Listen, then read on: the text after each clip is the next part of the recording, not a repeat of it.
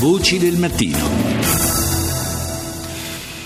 Lo abbiamo sentito proprio in quest'ultimo titolo. Eh questa, questa vicenda inquietante eh, che ha insanguinato ancora una volta la Francia è successo a Magnanville, un comune a una sessantina di chilometri a ovest di Parigi, un piccolo comune di meno di 6.000 abitanti, eh, dunque un, un, ennesimo, possiamo dire, eh, attentato eh, frutto dell'iniziativa di un, un solitario eh, simpatizzante del movimento islamista del, di Daesh, del, dell'ISIS, eh, movimento che eh, continua a colpire attraverso i suoi simpatizzanti, ma eh, sul terreno, dal punto di vista militare, appare ultimamente piuttosto in difficoltà. Ne parliamo stamani con eh, Riccardo Radaelli docente di geopolitica e di storia delle istituzioni dell'Asia presso la Facoltà di Scienze Politiche e Sociali dell'Università Cattolica del Sacro Cuore di Milano. Buongiorno professore.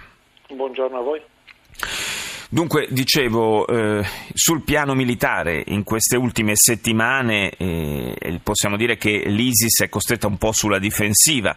Eh, succede in Libia dove eh, le forze eh, del nuovo governo eh, di accordo nazionale e anche le, le, forze, peraltro, con il contributo anche delle, delle, forze che fanno parte del generale Haftar, ha, stanno riprendendo il controllo, il pieno controllo di Siria Sirte, eh, l'offensiva in Iraq su Fallujah che prosegue seppure tra molte difficoltà e anche in Siria l'ISIS sta perdendo terreno e si comincia a parlare seriamente di un possibile prossimo attacco alla roccaforte di eh, Raqqa.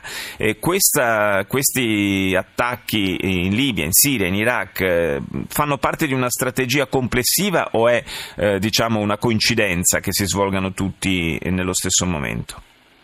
Eh, no, diciamo finalmente, pur con molte esitazioni e con grandi contraddizioni, il sistema internazionale sta cercando di ehm, eh, attivare una, una, politica più coerente nei confronti eh, dell'ISIS, dello Stato islamico, cosa che finora è mancata per una serie di contraddizioni e di ambiguità, soprattutto dei paesi arabi e del Golfo e da parte della, della Turchia. Ora, dopo due anni, dire, la coalizione internazionale ha preso meglio le misure nei confronti dello Stato islamico, soprattutto con dei bombardamenti mirati che puntano a, uh, o a colpire individui specifici e soprattutto a, a ridurre la capacità di movimento e, e, di vendita di petrolio, di arrivo di, eh, di denaro. D'altra parte le milizie sciite in Iraq, eh, l'azione russa, in, eh, in, Siria hanno fortemente sfibrato la capacità militare. In Libia noi sapevamo che lo Stato islamico era molto, fosse molto più debole, eh, lì le dinamiche erano legate al tribalismo, alla situazione di anarchia totale in cui era precipitato eh, eh il paese. La nascita di un governo di unità nazionale, sia pure contrastata e, e, e parziale, ha rafforzato il coordinamento contro, contro, le deboli forze del califato presenti nel paese. Professor Radelli, lei citava le milizie sciite in Iraq e proprio eh, queste milizie sciite, secondo alcune testimonianze, si starebbero rendendo responsabili di eh, azioni diciamo, di, di, quasi di pulizia etnica a Fallujah. Eh, non, è, non, rischiano queste ritorsioni eh, di essere un eh, enorme eh, regalo dal punto di vista propagandistico ma anche politico proprio per eh, organizzazioni come Daesh?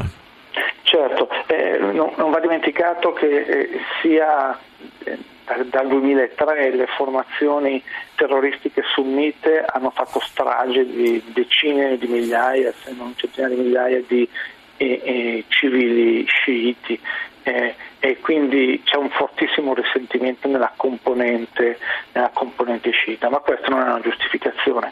Purtroppo quando le forze armate nazionali di uno Stato sono in grande crisi, se sono come quelli iracheni, sono dimostrati incapaci di resistere alla pressione eh, e ci si affida alle milizie quando si riconquistano dei territori, purtroppo questo è, è, è un fenomeno dire, che avviene spesso, è avvenuto anche da parte delle, dei Peshmerga, le milizie, le milizie kurde. E il governo al-Abadi, il governo di Baghdad, aveva cercato infatti di non far entrare le milizie sciite nelle zone sunnite, ma come dire, di non farle entrare nelle città proprio per evitare queste, eh, questa ritorsione. Però le forze armate nazionali mostrano di essere deboli. Il punto fondamentale è che con queste azioni e reazioni si fomenta sempre più il settarismo e la divisione etnico-identitaria che è alla base della catastrofe che c'è oggi nella regione. Un altro elemento di grande preoccupazione per il futuro è eh, l'apparente assenza di un progetto politico per l'eventuale e auspicabile dopo ISIS.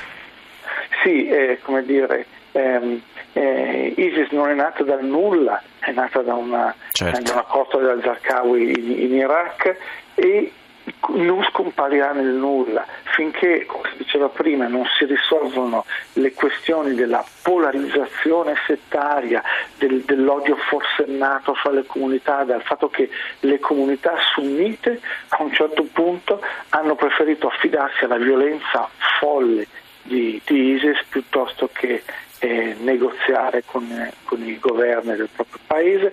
Ecco, finché non si risolvono questa percezione di insicurezza, questo odio settario, ISIS può essere distrutto, ma fra due anni si cambierà in un altro modo, ma, eh, ma ritornerà.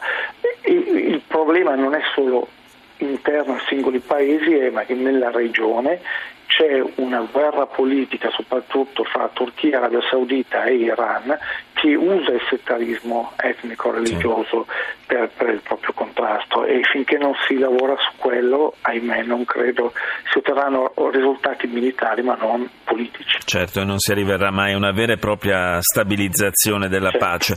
Grazie al professor Riccardo Radelli per essere stato con noi.